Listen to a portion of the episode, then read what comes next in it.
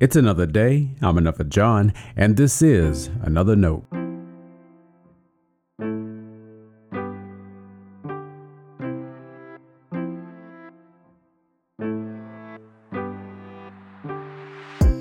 Today's edition of Another Note is titled A Small Self.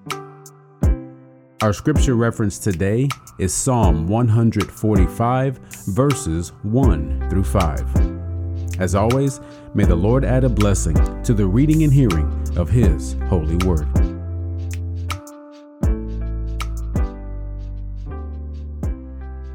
I will extol you, my God and King, and bless your name forever and ever. Every day I will bless you and praise your name forever and ever. Great is the Lord, and greatly to be praised. His greatness is unsearchable. One generation shall laud your works to another, and shall declare your mighty acts. On the glorious splendor of your majesty and on your wondrous works, I will meditate. This is the word of our Lord. Thanks be to God.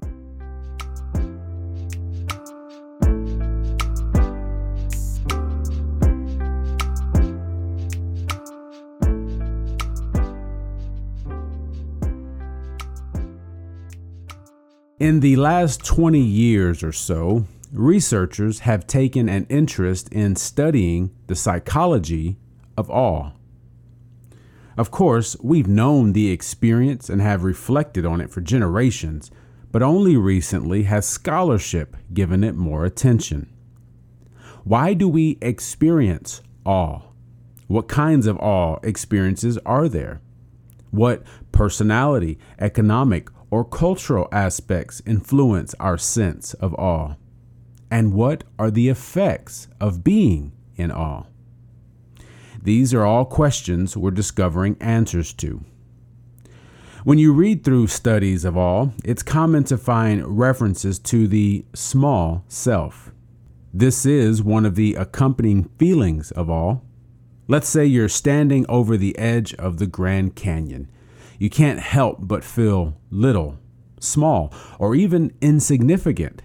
But it isn't a downer. It's actually uplifting to be, as one songwriter put it, standing on the edge of forever. Your small self doesn't need something as vast as the Grand Canyon to come alive. You could hear a piece of music that inspires you or connects you to the reality of God.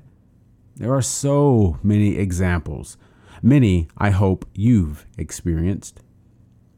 To be sure, anyone can experience awe.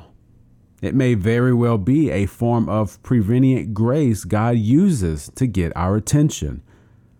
I'm convinced, though, Christians should have a strong bent toward awe. Remember what the psalmist asked? What are humans that you are mindful of them? Mortals that you care for them? That's a small self reveling in a big God's love.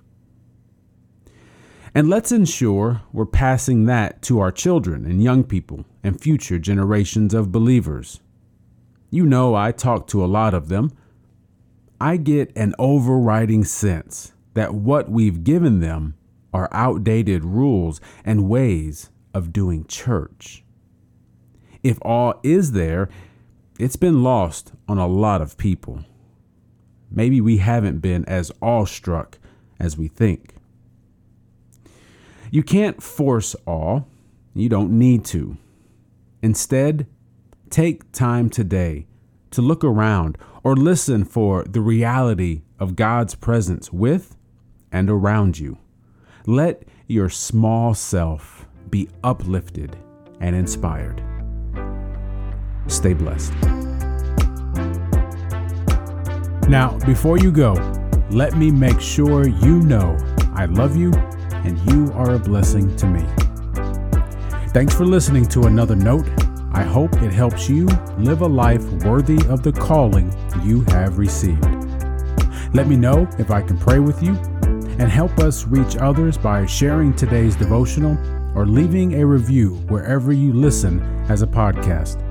And finally, make sure to check out the website at anotherjohn.com. God be with you.